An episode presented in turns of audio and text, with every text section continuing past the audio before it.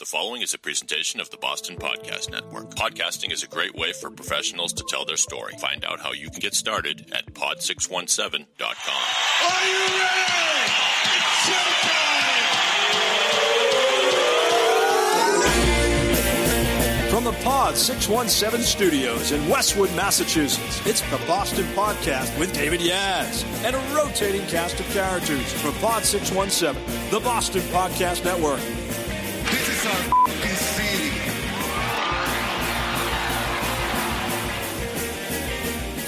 Hello, ladies and gentlemen, boys and girls, all the ships at sea, lovers, muggers, and thieves. Welcome to the Boston Podcast. My name is Dave. If you like this show, I encourage you to follow us on Apple Podcasts or wherever you find your pods. And if you want your own podcast, you could be the next big podcast star. Go to pod617.com to get started. It's the Boston Podcast Network. That's what we do here remotely or in our Westwood Mass studios. Well, we're we're going far beyond the reaches of Boston today because we're in a matter of speaking, we're going to Brooklyn. So, Nadia, are you actually in Brooklyn right now? Physically, right now, no. Okay. I'm not. Where are you? Mm-mm. I'm actually in Kennesaw, Georgia. Oh, okay. All right. Well, Yeah. we're going to get that explanation and the whole story from Dr. Dr. Nadia Lopez. She is has founded a school, Mott Hall Bridges Academy Middle School in Brownsville, Brooklyn, New York. She has been uh, named one of the leading. Well, she's won all kinds of awards. We're going to get into it, but let's welcome her to the show. Welcome, Dr. Lopez, Nadia.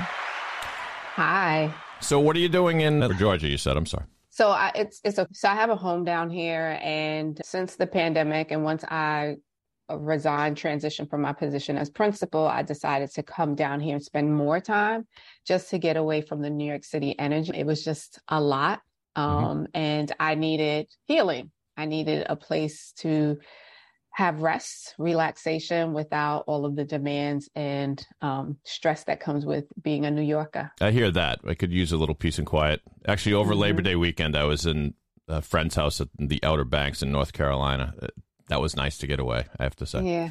yeah. And now back in dreary New England. Anyway, so you are the architect of what's called the Lopez effect, which started at this school, and I take it continue to preach and practice. It, it teaches transformative practices, innovative models that provide teachers and community stakeholders to, and this seems to be your goal, disrupt the school to prison pipeline.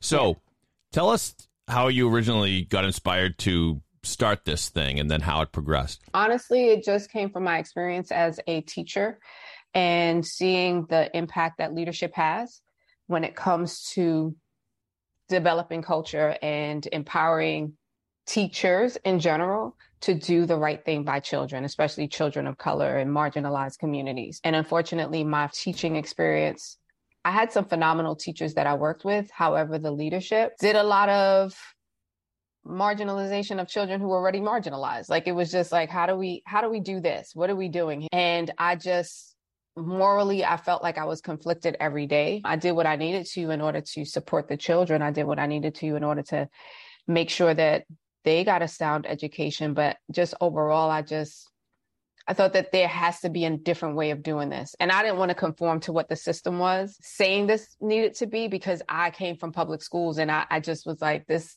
just is wrong i had the opportunity of starting being a founding teacher of an all girls school in New York City. And it was a world of difference in terms of resources, in terms of access, money that was given. They were like, there was no bounds, right? Like you Mhm. could think outside the box. And I was like, wow, this is refreshing. And it was still a New York City public school. So I was offered the opportunity of applying to new leaders, actually studied in Boston at Boston Co- and became, and had the opportunity of writing my own proposal. And I created a proposal that was STEAM focused. So Now, that's science, STEAM, I- technology. Oh, good. You're going to tell us because I wasn't sure. Because I think I, know, I think I know what STEM is. But go ahead. Go ahead. STEAM. Yeah, so STEM is, you know, science, technology, engineering. But as I looked at what was missing was the arts, because our kids don't Oh, really okay. understand the and how it's a form of creativity. And it could be part of something that they decide to as a pathway of a career. So I incorporated that and um, opened the school. What? Give us an example of some exercise or something that would go on in a classroom that you were in charge of that is maybe different than the the the normal quote unquote stuff that you were trying to get away from. or the historical stuff or whatever you want to. There's so many things. One of the things was we had a lot of partnerships with our within our school. And so in sixth grade, our kids were reading The Immortal Life of Henrietta Lacks. Mhm. And people would be like, how? How are those kids, right? How are those kids over there reading that book? Because one, it was like a New York Times bestseller. The context of it was about a Black woman from Maryland who, during the 1950s, we know that Henrietta Lacks and her cells have been used throughout medical um, history and has amassed trillions, trillions of dollars just off of her cells that still exist today. But because she was poor, because she didn't know what was happening and and and being basically mistreated, her family never got anything from it, right? And so people question why I was allowing the children to read the book, but the reality is that I had partnered with Long Island University and it was the vice provost who was like because we're in partnership, I want the children to read this book. And she actually provided the professional development for the teacher who was going to teach the class. So they did a book study and unpacked it. And then this was a science teacher. So she had to look at it from the lens of science and do a lot of scientific exploration around not just cells, but just understanding the landscape of the medical, the healthcare field, and what that means for children of color who come from a community like Brownsville. And then also the economic impact of what it means for us today and then what does it mean for individuals of color, especially women, because we tend not to take care of ourselves. And so it was a very holistic approach. And then the young people were able to actually do presentations that they did alongside math students who were in the master's program at Long Island University. And what that did was build confidence because you think these are young people who are 11, 12, 13, right? Because some of them were overaged in sixth grade. But to put them in a college environment to tell them and show them that they can be on the same level and have conversations with professor. That changed the trajectory for them. And also these were kids who were behind two grades in, in reading levels right? So they were on a fourth grade reading level however they were reading a new york times bestseller book and engaging in conversations that was high level. So we did that throughout all of majority of our classes just engaging them in a way where it took their learning beyond the school building but had practical impact in terms of real life. Hmm. This is an opportune time for us to talk to someone like you because there is there it seems like there's the controversy around the country about what exactly we should be teaching our kids mm-hmm. is high in in across a, a lot of different um, topics i would say there's the debate in where is it florida or one of those places down there um, that some people say that we shouldn't be taught sex education critical race theory and, and, uh, and sex education sex and, education critical race theory was the next thing i was going to say mm-hmm. yeah so tell so tell me as you look at the landscape now and and i imagine and tell us have you faced some of that backlash in trying to be progressive in, in your how about that first? Have you have you faced some of the this backlash this kind of things that we're hearing? Like our kids don't need to hear that. No because i didn't i didn't ask permission. I wasn't sharing. Like i'm not oh good for you. I, I knew what the scholars needed and i sat with my team right with with the teachers and we talked about representation. So it's hard for me let's have this real conversation about DEI, when we call, talk about diversity, inclusion, and equity. What does that really mean? Like it just becomes another buzzword. So if we're talking about curriculum and we're talking about what students should be learning, how does our curriculum, what they're learning in our buildings, how they're represented in our building, translate?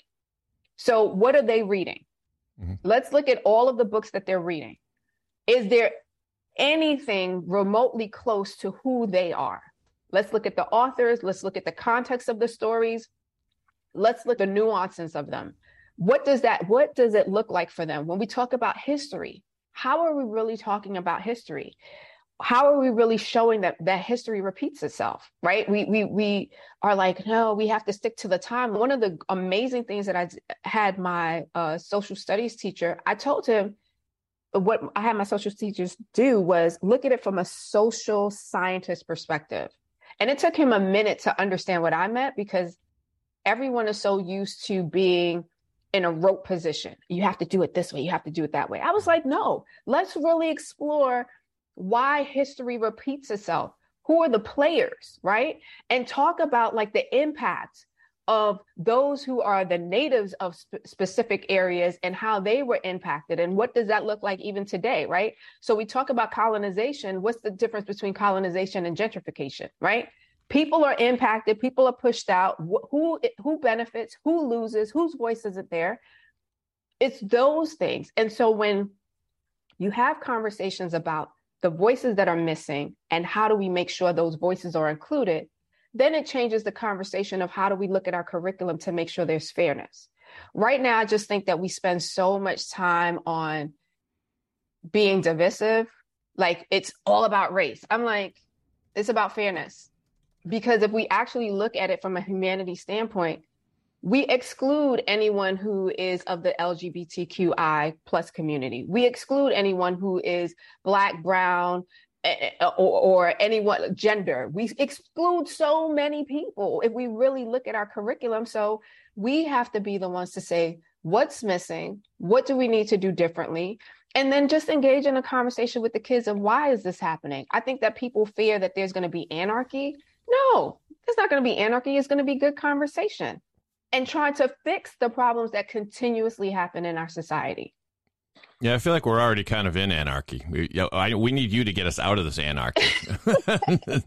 I mean, but the anarchy is just happening because people are at a battle zone and no one wants to compromise, right? right. And I think that for so long, people who have been in marginalized communities are saying, we have compromised. We have, like, we've been waiting, we've been waiting. And now folks are saying there needs to be some fairness. And then those who are in positions of power are, are, are more concerned with how the fairness is translated. But it's like, this is what happened. this is where we're at. Let's just let's talk about educating the child who has to become an adult, who has to be of humanity, right? And humanity is being accepting, empathetic, compassionate, being solutions oriented, and and and embracing other people Mm. How does what they're learning allow them to do that?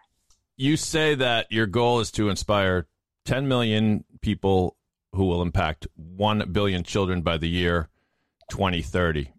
Yeah. I can't even get my son to listen to me when I give him advice. That's just one person. You're going for a billion. So um, mm-hmm. I, I wish you luck. Sorry. that maybe that was a bad joke. Tell me how. No. Tell me how. How are you doing this? How will you get there?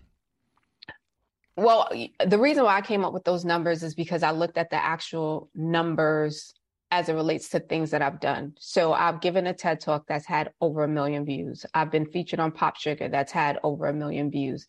I've done this a mini doc through little little things. It's had over a million views, right? So if I look at those three just alone, that's 3 million views. Mm-hmm. That's 3 million people who have seen it and 3 million people have shared it with someone else or maybe a, a third or a half of that then now we're up to at least another 5 million people, right? Or 6 million people at minimum. So I'm almost close to 10 million. The goal is to say the audacity that she wants to reach a billion people. It is possible. We're on social media. There's over a billion people there. People share the information. It can happen. I was featured on Humans of New York and now has over 20 million followers, right? In a space that has a billion or more. So if I could say I opened a school to close a prison and actually see the impact of what that looks like, because the same young people who came from a community where only 32% had a college degree, I mean, not even a college degree, had a high school diploma, and 14% have a college degree, and have 75% of my scholars actually go to college now, it's possible, right? And mm-hmm. so it's a number that I chose and I'm going to keep working at it. The website is thelopezeffect.com. And I noticed there you've got a, lo- a lot of your speeches that you've made already, which is great. Mm-hmm. I like the way you are. It's, it's, important to us here in, in, in show business here that you organize your speeches very well. The videos are right there on the lopezeffect.com. And is that the best way for people to learn more about you? They could do that, but they could also follow me on all of my socials. I'm on Facebook, Instagram, LinkedIn, and Twitter at the Lopez Effect. I'm more active on LinkedIn and Instagram, and now I'm on TikTok. It's just a lot. Mm-hmm. so I try to pick my the best poison. And so LinkedIn and Instagram are where I stay the most, but you'll find me dabbling in those other areas as well. Very cool. Of course, uh, being a terrible podcast host, I neglected to introduce my sidekick today, Paula. Paula is here. Paula, I'll give you your round of applause for being here. And you have you have a question for Nadia. Go ahead. I do actually have a question. Yeah. My question is you talked about these great responses you're getting from these audiences with your TED Talks. What is it th- what is the thing if you had to say one thing, what is the thing that you think people feel most inspired about? What is the key message that people you think want to really hear that you're able to to bring them that's getting them excited about, you know, what you're talking about? I think most people are are resonating with the fact that they in their lifetime had an educator who was just as passionate as I because that's what I'm always hearing like you remind me of my teacher or my principal or there's a conversation of I wish I had someone like you in my life. And so I don't take that lightly and that's why I try to promote beyond just the TED Talk or all those videos because I'm not in, I'm no longer in the school, right? I'm no longer the principal, but I'm a firm believer that it doesn't require that type of title to still have the same impact or to inspire people. We're in a day and time where education is under attack, right? And the and the people who are most affected are the educators who are trying their very best with little support and the young people who are in those classrooms who are having to deal with the effects of high turnover and just change your standards and all the things that are happening. And so I don't want us to lose out on great talent that's willing to walk out the door because they don't feel like they're respected.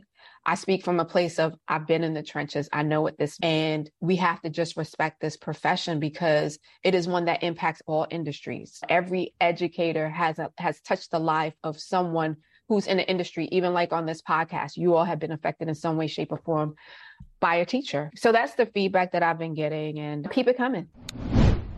We're going to take a quick break here as we hear from our sponsor. Another podcast that you'll be interested in, particularly if you're a fan of 80s music. It's Past Tense, a top 10 time machine. You can find them online at timemachinepod.com. Past Tense, a top 10 time machine. Past Tense, a top 10 time machine, the podcast where we go back in time. We'll go back that week in history. And we look at the top 10 songs from the Billboard charts. We analyze. This is 80s with gobs of oozy cheese. And sometimes we criticize. What the f were we thinking? With your hosts, Milton Dave. Find us at timemachinepod.com or search for Past Tense anywhere you find your podcasts. It's actually great.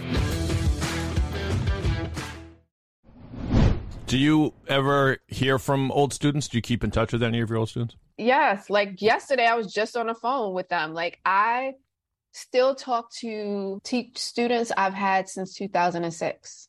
Wow. Like one lives down here in Georgia. We went out to brunch two weeks ago, but we're always on the phone. And when back and forth in New York, I still have lunch, dinner. I'm on group chats with, yeah. That, must be really. I'm sorry. Go ahead. You're saying. one that's in college right now called me. She needed to resolve an issue with a professor. How should she navigate the conversation? But when I became a, a teacher, that's why I went into education, right? My background was in nursing, and I just felt like I want to have long-standing relationships and I want to be able to see their growth, right? Just not short term. I wanted to have long standing relationships. And so my phone is filled with conversations with my scholars. And I take great pride in that because I've gotten to see some of them even become parent and now they know how to navigate when it comes to education and what they should be looking for as a result of their experience having been under my either leadership or just as a teacher.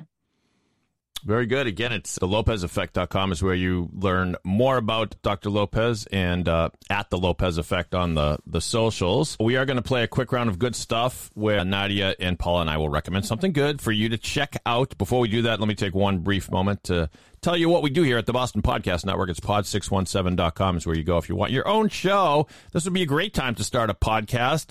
It's the fall, the summer's over. Oh, time to get back to work. Time to get out there and network, do something to market your company. If you're a professional advisor, it's a great way to expand your network. You invite people to be guests as uh, to be a podcast guest on your show, and we produce the the the radio quality production that you hear and not with the host stumbling over his words like I do. It'll be much better than that. Go to pod617.com to get started. It's the Boston Podcast Network and Pod We Trust. All right, let's go to good stuff. Oh, that's the good stuff.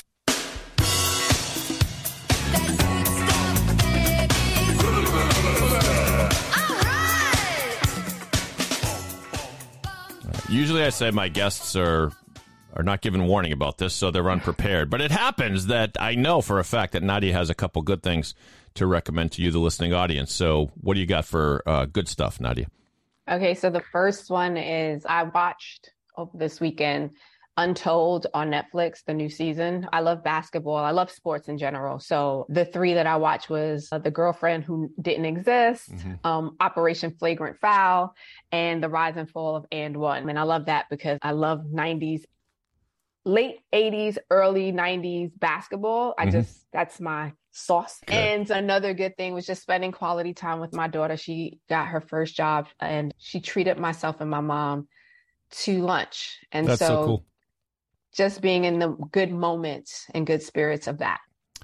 That's one lunch she's paid you back for now. She's only got about a million left, but yeah, that's very cool for for her to to pay for lunch. Seemingly small gesture is just. I got two kids, and as soon as they pay for something for me, I'll let you know, and I'll let you know how. Okay. But that's tremendous. Now you mentioned the those. I can second your recommendation on the Netflix documentary series Untold. Th- They're all pretty great. Mm-hmm. I did watch the the Tim Donaghy one, which was mm-hmm. interesting. So let me ask you this: Is the problem of of referees? I mean, in, in this case, we know of one referee who was involved in shady business who admitted that he bet on games that he was refereeing. Is the problem though deeper because the documentary seems to suggest that we Absolutely. okay, okay. Absolutely. I Yeah. was like, the way they even like ended it for you to really recognize that, oh, it's it's a whole operation, right? Yep. There are so many players and the power of David Stern. I was like, yeah, it sounds about right. Yeah. You know? Yeah, Um, David Stern just announced, you know, when he was commissioner, of course, that Tim Donaghy was a rogue official that acted alone, and that's Mm-hmm. nothing more to see here, people. Even though it's the sport, and now I don't know about you, but when I watch a game now, I'm fortunately just more in tune to the fact that the referee has such a degree of control, right? So that's the thing. Even before watching this, even watching this year, right? Going into the finals and the playoffs, and you're like, what is this ref calling? Like, Yeah. what is going on? Right? Depending on where the game is happening, the refs are quote unquote in cahoots Yeah. or just not calling certain plays. Or there's some refs who are like, we're going to let them just play. We're letting them just Right. play. But now, after this, it's going to be an interesting season because I'm like, hmm, taking down names. Who do you who do you root for? Okay, so I know you all are going to be upset. It's either the Nets or the Knicks. Yep. Neither. Oh, really? Okay. Uh, yeah, everyone who knows me knows I do not root for the Knicks ever. Okay. I like winning, so I can't root for anyone who hasn't won since uh, more than I'm my age. Right. right. So I was torn between Boston and Golden State. I've been a Golden State Warriors fan for like seven years now, but I do love I love Boston. I Oh, do. all right. I love Ray Allen, so I was all in with Ray Allen and Kevin Garnett and Paul Pierce. I like I love that era, and I was in Boston in 2008 when they won the championship. BC, so yeah. I am, but I had to choose a team. I chose Golden State. Yeah, well, yeah, last year the you two teams in the finals, and we were pretty happy with the Celtics. Uh, I don't know if I speak for all of Celtic Nation, but they're a fun team. They're a gritty team. Mm-hmm. We never really thought they were going to beat the Warriors. We hoped they would. We hoped they would. They had a they had a puncher's chance. They were in the series, but eh, Mm-hmm. it's Steph Curry is just he's an alien. He's an alien sent from some planet where all they do is play basketball. Anyway, so those are great ones. Paula, do you have something for good stuff today? Yeah, you guys, you talking about basketball. Mm. I remember seeing Celtics Celtics game live. And although I, I love sportsmanship, I, I root for the plays and the teams. I feel like you need to really know the players to kind of get into it a little bit, Mhm. kind of know what they're I didn't really know who a lot of them were, but I knew the famous ones, you know. Mhm, And when I left that game, I remember feeling like this is really good for humanity because people are getting together, they're cheering for teams, and I was fired up about the whole experience. Yes, Yeah. it was great. The Celtics won, that was awesome, but I really got into like people were cheering, we were cheering together. We it was to me sports is like the ultimate human experience It's- where everyone yeah. can be uh, almost like the Olympics where we can all cheer for each other and and I really think for me that's the good stuff. Yeah, and that's what that's what why sports matter. A lot of people Yeah. because when people ask like it, it's is it a sensible, is it a logical thing you're doing? The answer is no, because so so I'm a I'm a New England Patriots fan, and I've been when they start playing, I'm going to be cheering for these 53 men that I don't know and have never met, and probably will have never will will never meet, to do well on a field against against 53 other dudes that I don't know either. Why? Why? Because I like the uniforms? No, because my parents took me to the old cruddy Foxborough Stadium or Schaefer Stadium when I was a kid, and our family. It's been a shared experience for us all these years, so it's something to Sharon. Nadia, I saw you nodding when Paula was was talking. Do you agree? No, absolutely. Sports it's just something electric about it. And you find like this tribe, right? So even though I don't, I don't love the Knicks, I will go to a Knicks game because it's something about going to the garden Mm. and it's electric. And you can't help but to like get into the game. It's so much excitement. And sometimes you don't know all the plays because people change. There's so many things that's happening. But at the end of the day, the excitement is b- behind wanting to see a team win, giving a high five to someone you don't even know, right? right. Like you're all on the same Yeah. It's a great escape from everything else that's happening in the world. I totally agree. And now I'm embarrassed that my good thing, my good stuff, is is not about it's it's just a TV show. But this is one on if you if you get Peacock, the streaming service. There's a relatively new show called The Resort, and I'm going to play just a little bit of the trailer, and uh, we'll watch, and you listeners can listen to the audio, of course. Here it is. So, what brings you to Tacumar? Vacation from the kids? Oh, no, kids. That ship has sailed. It's our 10 year anniversary. Take this, as they will get you everything you need. Oh, even heroin? Sorry? Just joking. That's a bad joke. I'm starting to forget who I am. No work, no stress, no regrets. When would you see where this leads us? So it's a married couple at this resort, and then of course something goes awry. There's a motorcycle accident or an off-road ATV accident. belonged to a kid who went missing down here 15 years ago. It belonged to Sam Wofford. Sam and his mom and his dad and his girlfriend arrived at this resort on Christmas night. But then the next morning, he's gone. All right, that's that's enough. There's only so much you can get from the trailer. It, you can tell it, there's a lot going on there. So the whole thing takes place on this resort. There's a, a young couple there, and they soon come upon this phone that belonged to someone who had disappeared 15 years earlier. And so it's kind of a cool mystery. It's not real heavy. It's kind of funny. You heard a couple, they crack a couple jokes in there. And you see these two timelines the timeline of what's going on at the resort now, and then the resort, what was going on when these kids disappeared in 15 years ago, whatever it is. So I'm surprised. It's really good. So that's your homework, uh, Nadia and Paula. Okay. Watch the resort. Peacock, so I'm Oh, going to check it out. Okay. Anything else we left out, Nadia, that our, our listeners should know about? Of course, we want to direct you back to the LopezEffect.com and at the Lopez Effect on socials. Have we covered it or uh, We've covered it. If folks are looking for support as it relates to their schools, I do consulting with districts. I do leadership coaching for women of color, but I also am a philanthropic social impact strategist. Okay. So if you want to know how to spend your money to help the good children, I'm your girl. any? I like that. I can't argue with that. Any chance you'll become affiliated with a, a school again permanently or open a new school or anything like that? Not so I'm now? actually a board member of a charter school that's in New York, in Westchester, New York, and we just opened last week. I have cool. to think about it. So I take on a different role, and now I support the principal and govern in a different way, which is exciting. what's that? um, what's that school? This school's name is Intellectus Prep, and it is a sixth through 12th grade uh, STEAM focused school. It has a double E because it focuses on providing children with financial literacy and entre- courses as well and mental health services. So I continue to open schools, but just in a different way. Great stuff. Great uh, stories and great inspiration this morning. So I thank you, Dr. Lopez. I hope you had a good time. I did. Right, this cool. was excellent. Thank you. You're welcome back anytime on the Boston podcast, even if you don't root for the Celtics. It's okay. It's okay. We still go to pod617.com, kids, as a reminder if you want your own show and follow this show on Apple Podcasts, wherever you find your show. On behalf of Paula and Dr. Nadia Lopez, my name is Dave. I'm just a guy from Boston, but if you're not from Boston, you must be the other guy. Have a great day, everybody.